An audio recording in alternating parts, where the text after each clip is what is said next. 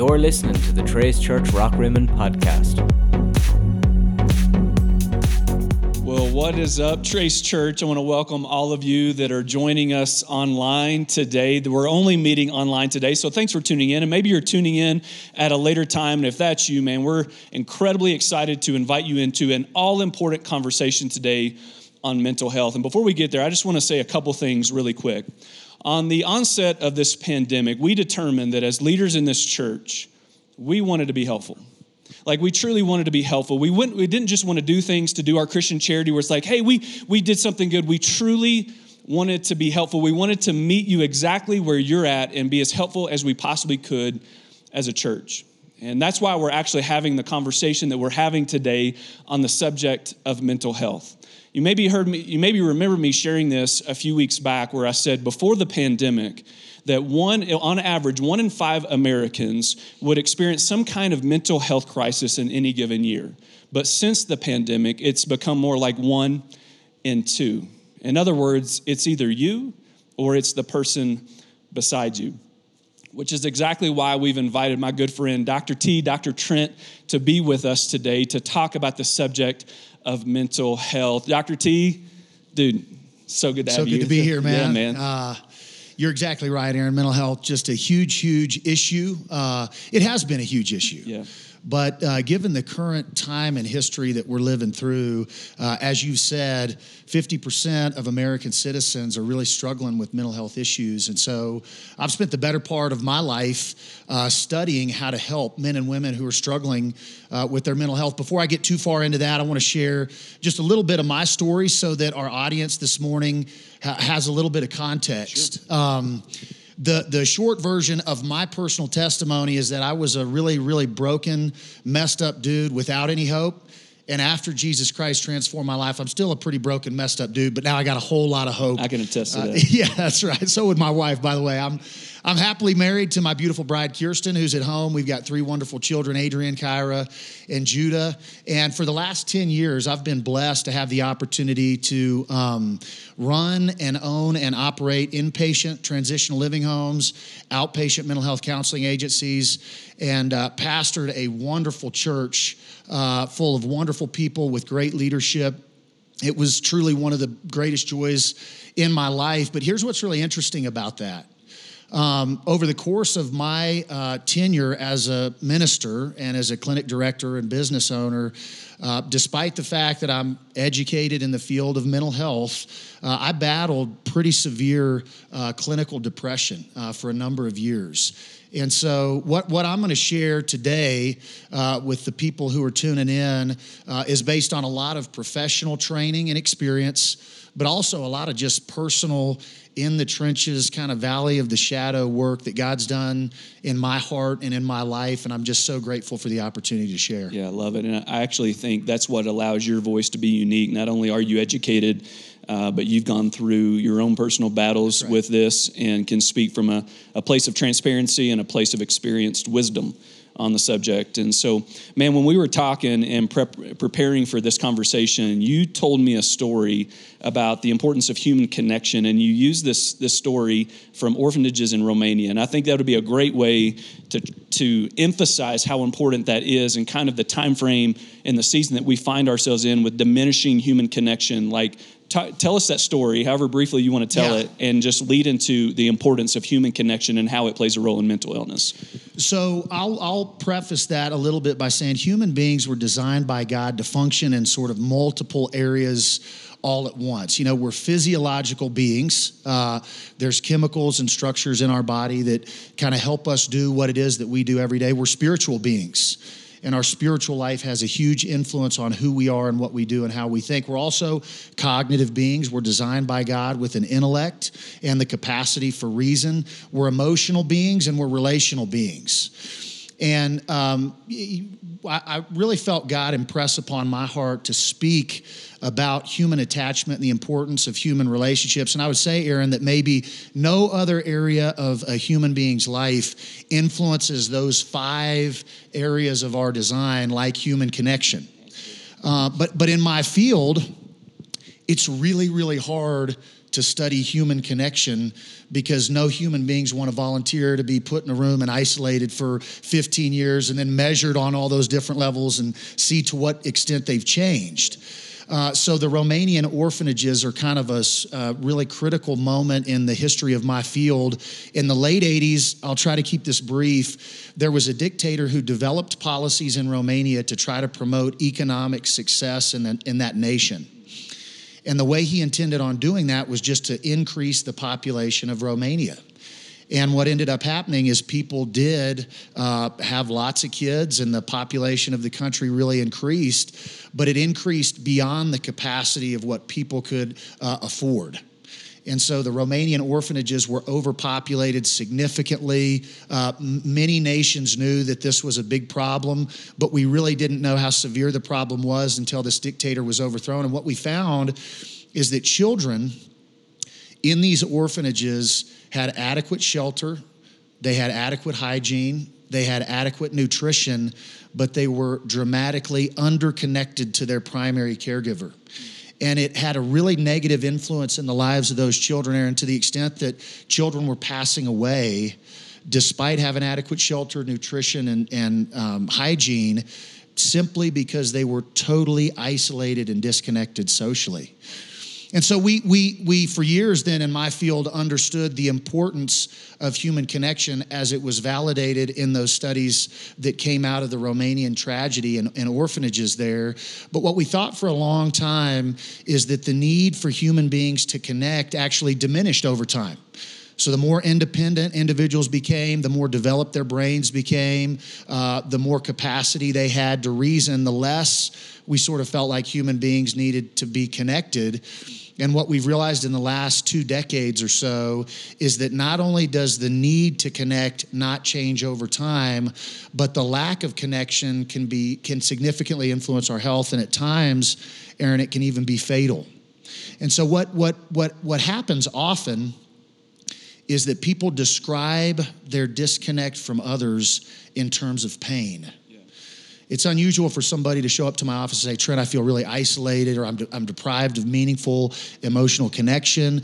What people come to my office and describe is, I'm really struggling with depression or the anxiety that, that I feel is just overwhelming and I can't seem to cope with it very well, or my mood has been really irrational and impulsive and I'm making decisions that I'm just not thinking through and it's getting me in situations that are really, really challenging for me to get out of. And, and what's happening in those situations, Aaron, uh, is that the individuals who are coming to my office are actually seeking to relieve the pain that they feel from lack of connection to others.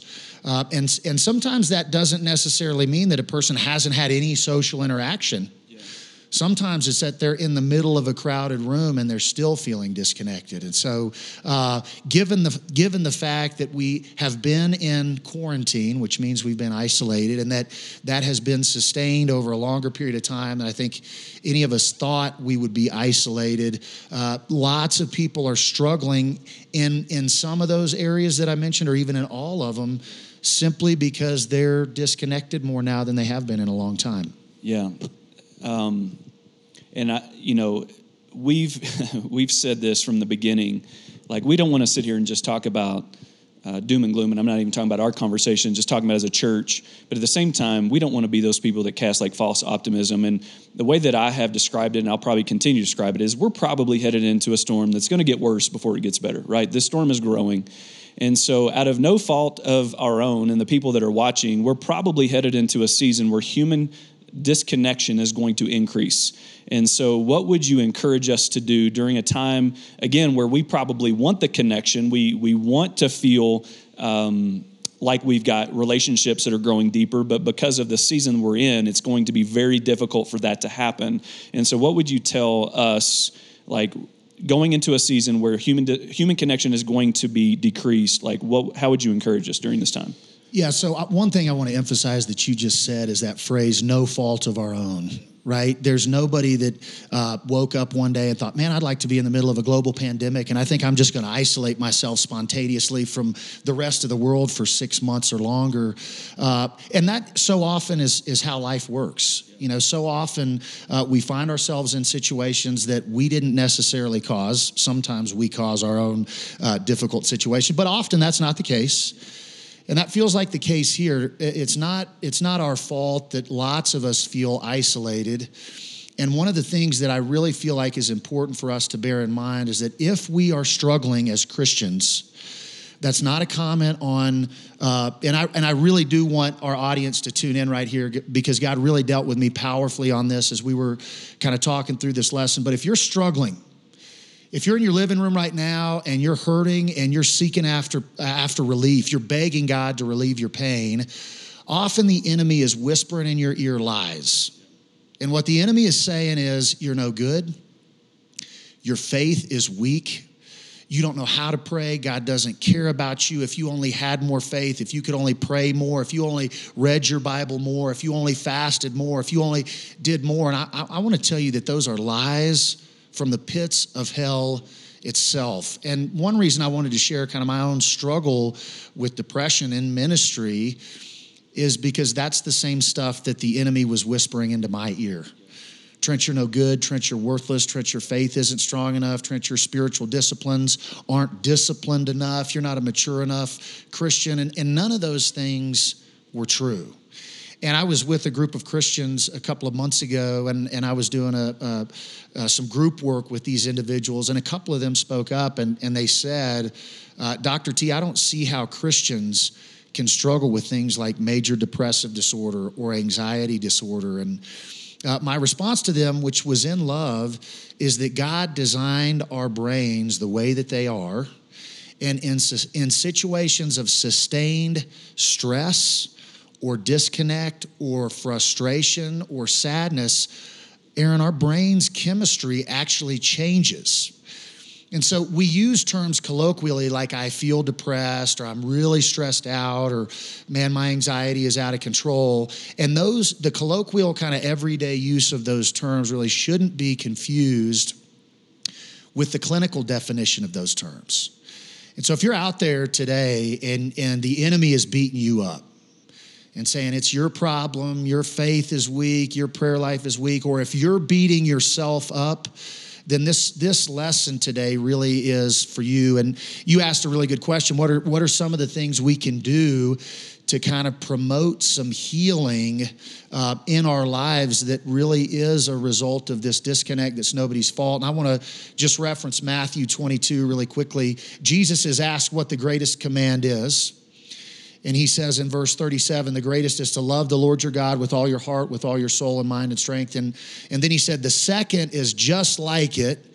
Uh, it's to love your neighbor as yourself. And so if, if we'll live out, even in the midst of quarantine, even in, in the midst of a lot of uh, potentially uh, painful emotional um, experience or, or painful relational experience, if we will really seek to love God with our whole being, and seek in whatever capacity we can to connect to our neighbor, uh, whoever that individual may be. That's a really great starting point to begin our healing journey. That's good. I want to pick on something that you said a second ago because unfortunately this is a much bigger problem in the church from my observations. I've I feel like i preached several sermons on this before in the past but you talked about that group of christians who uh, made that statement where it's like i can't see how major depressive you know disorder or you know high levels of anxiety can ex- exist in a christian's life. And ultimately what they're saying is those you know if you have enough faith if you know who jesus is if you, you know if your faith and your prayer life is where it should be then you shouldn't struggle with these things. And i know we throw around things that god never said. We make the bible say something that we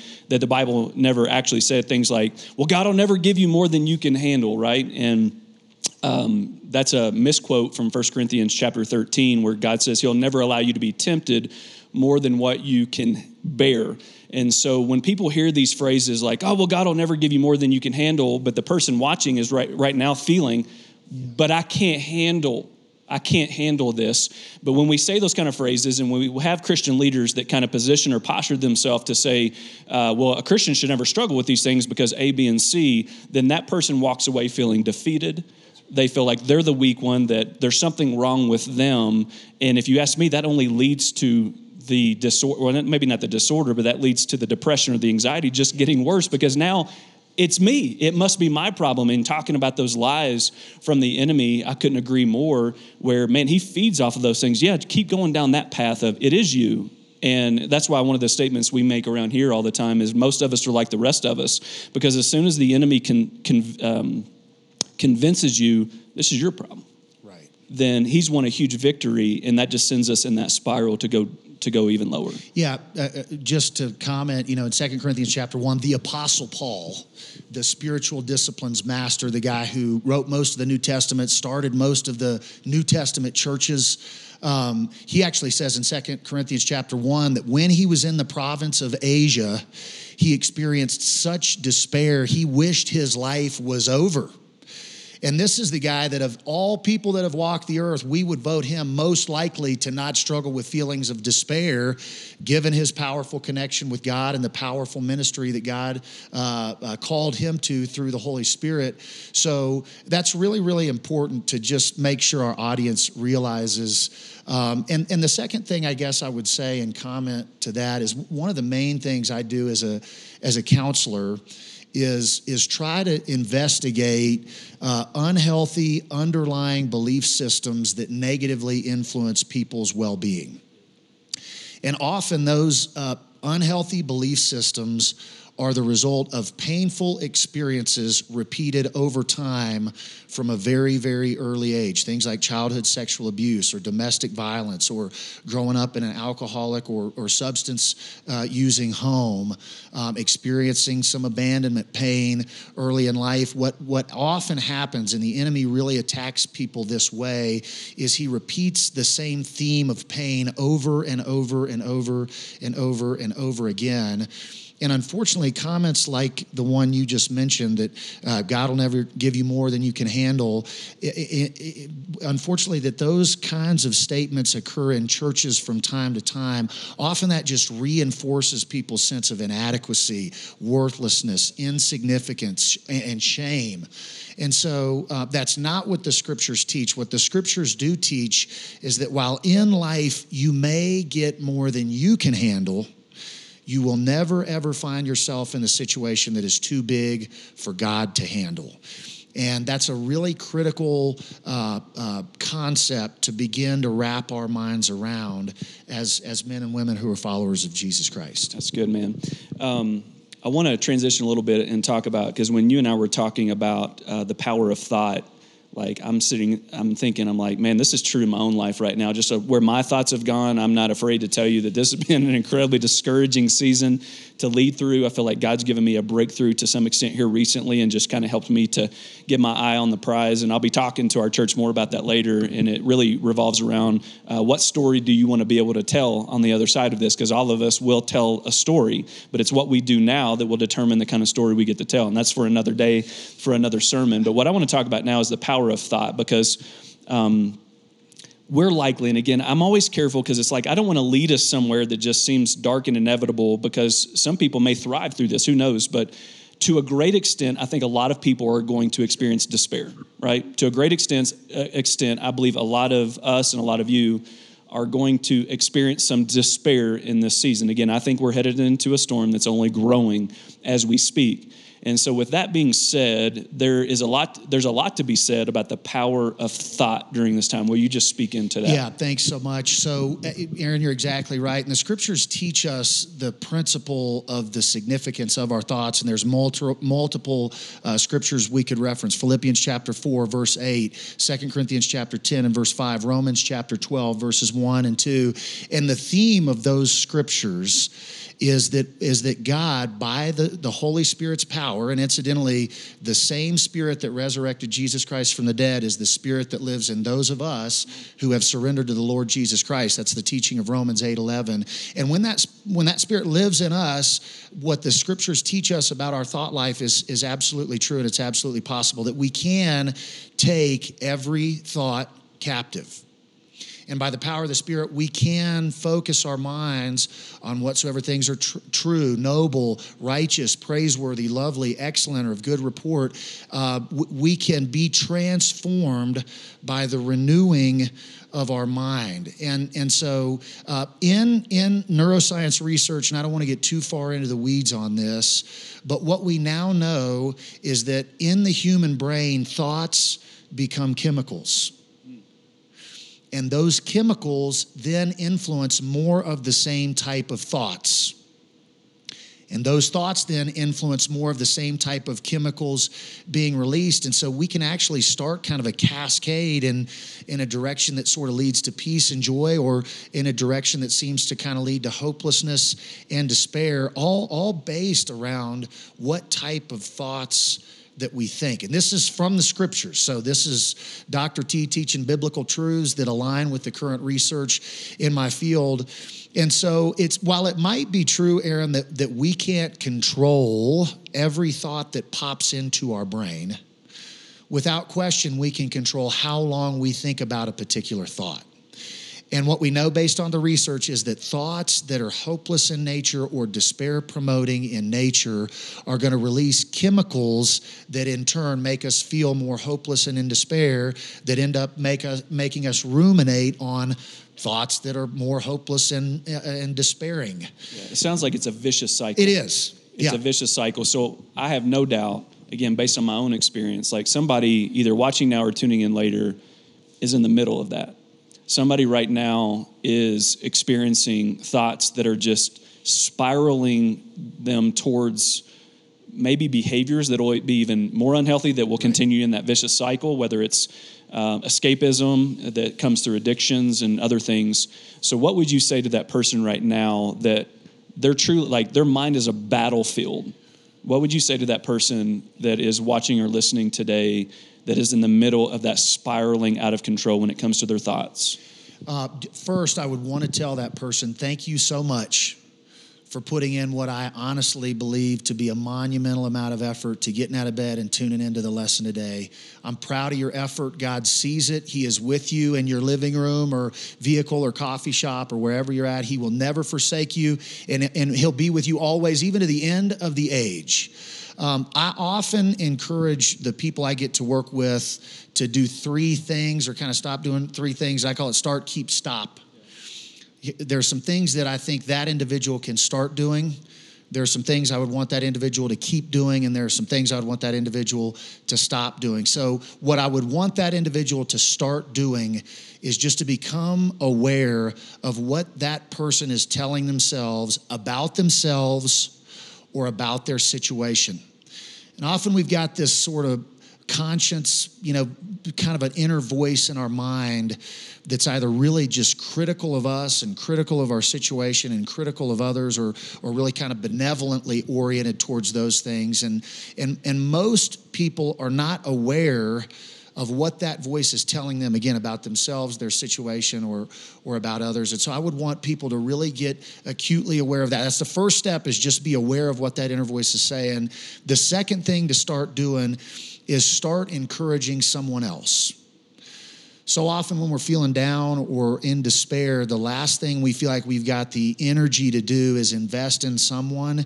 And, ladies and gentlemen, it doesn't take much a text to somebody you care about, a phone call, a message through social media, maybe leaving a gift or a card on their doorstep. All of those are things we can do in the middle of a really unique season in history and often, and, and the scriptures do teach, when we love someone else, our spirit is, is edified and we feel some, some peace about that. So, things to start doing, really get aware of, of what you're telling yourself and really be intentional about encouraging others. Some things to keep doing, and this is really, really critical. Many of you are relentlessly pursuing the Lord Jesus Christ as though your life depends on it.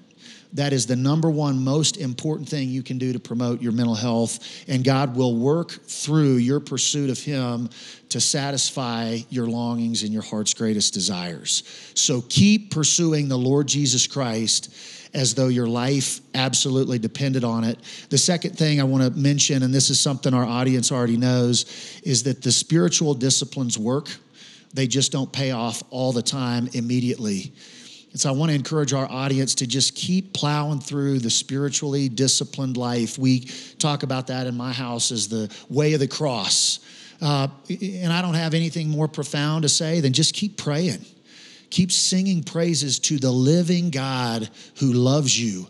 Uh, keep studying God's word. Keep loving on God's people. Keep showing up, whether it's online or, or in person, whenever we can get back to that to corporate worship and worshiping together, uh, whether it's remote or in person, uh, with the people of God. All of those kinds of things have a cumulative effect that does make a difference. There are a couple of things that everybody should stop doing.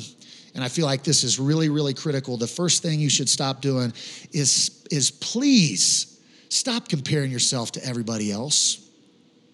I was reading some research on the nature of comparison, and yes, it's true that comparison is the thief of joy, but here's why that's true. So often, the people that are most visible in society are the people who are the best at what they do. And so they're putting it all over social media and news outlets that they're good at what they do. And we then compare ourselves to top performers in whatever area it is that we're comparing ourselves in. And there's no way for, for me to compete with the stud football players or weightlifters or preachers uh, all across the world. The best person to compare ourselves to is the man or woman that we were a few weeks ago. Not necessarily yesterday, because so often growth and progress fluctuates on a daily basis, but compare yourself to who you were a few weeks ago don't compare yourself to anybody else. So that's really, really critical. And the second thing I want to encourage people to stop doing, and this is really important too, is stop allowing the enemy to take dominion in your life that is God's territory. Uh, your mind, your heart, your family, your relationships, your physical health, and your mental health are God's territory. And so often, what, what happens when we're in a season of struggle is we're either living in the past which is God's territory, or we're living in the future, which is God's territory. And instead of listening to what God says about either of those territories, we end up listening to what the enemy says about either of those territories. A really great way to know if you're living in the past is if you feel a lot of regret, guilt, or shame. Those are the emotions that the individuals and families I get to work with commonly describe when what's happening is they're living in some really uh, difficult season in the past. A really good way to assess whether or not you're living too far in the future is if you feel fear, worry, or uncertainty. And I want our audience, audience to know God has redeemed both of those territories for you to all of those of you who are in Christ Jesus. So live in today. This is the day God has given us. Let's allow ourselves to relentlessly pursue Jesus Christ, uh, to really, really practice spiritual disciplines and trust that God is in control of our lives, Aaron. It's good, my man. Uh, one of the things that I would say on that comparison, I believe I heard someone else say this. I try not to take credit for things if I didn't say it, but um, the quickest way to kill what the Spirit of God is doing in your life is to compare it to somebody else.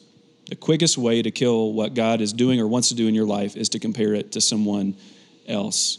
Well, man, I can't say enough how much we appreciate you today. One more really important question Are the Saints going to win today. That's huge. Saints are going to beat the Bucs. It's going to be a blowout. Drew Brees will prove himself to be the greatest quarterback of all time. We'll see if you're you, a heard it here first. Yeah. we'll see if you're a prophet or not. Well, hey, if you want to continue to go deeper on this subject, we have something here at Trace. Many of you are aware of this. If you're not, just comment on whatever platform that you're watching on uh, right now. But it's called Right Now Media, and we have resources that will allow you to go deeper into the subject of mental health. And so some of you want to dig in on specific things like anxiety or maybe depression and so feel free to tune into that again. If you don't know what I'm saying, if you don't know what I'm talking about when it comes to Right Now Media, just comment in whatever platform that you're watching and we'll get you the link. It's just a link that you can click on and you can go to our Trace Right Now Media page that allows you to go deeper on subjects like mental health. Well, next week we're kicking off a new series called Me and My Big Fat Mouth. And I don't know if there were ever a time uh, in our culture where we need to be more careful with the things that we're allowing ourselves to say, whether it's the the stuff going on with politics, whether it's your opinion on mass, whether it's your opinion on you know what churches are doing and what we're doing, whatever it may be.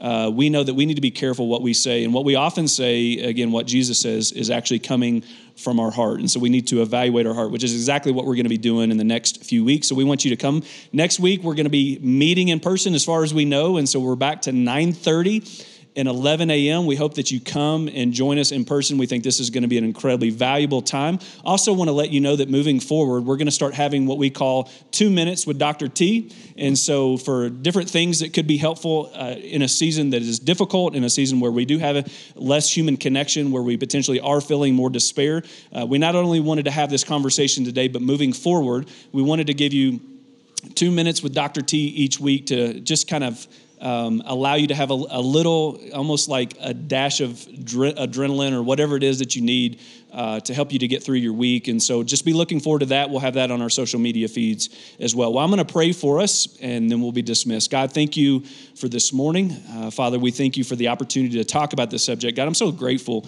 that you've allowed Dr. T to come in our direction and that he's a part of our, our Trace family now. And Father, I pray that you continue to use his voice, his influence, his education to be leveraged for your kingdom. And Father, we pray that the things that have been spoken today are helpful, God, that you would take through the power of your Holy Spirit, take them to the people that need to hear them the most. And so, Father, as we uh, continue to navigate through this storm, uh, remind us, God, that there are things that you can teach us now that you might not be able to teach later because now we need you in different ways. Now we need you in new ways. Now we have an opportunity to seek you in ways that we've never sought you out before. So, God, continue to show us uh, that there's a window of time right now where you can reveal yourself to us in new ways. And, God, we want to keep, just as Trent said, we want to keep looking to Jesus above everything and anything else. We pray that in his name. Amen. We'll see you guys next week.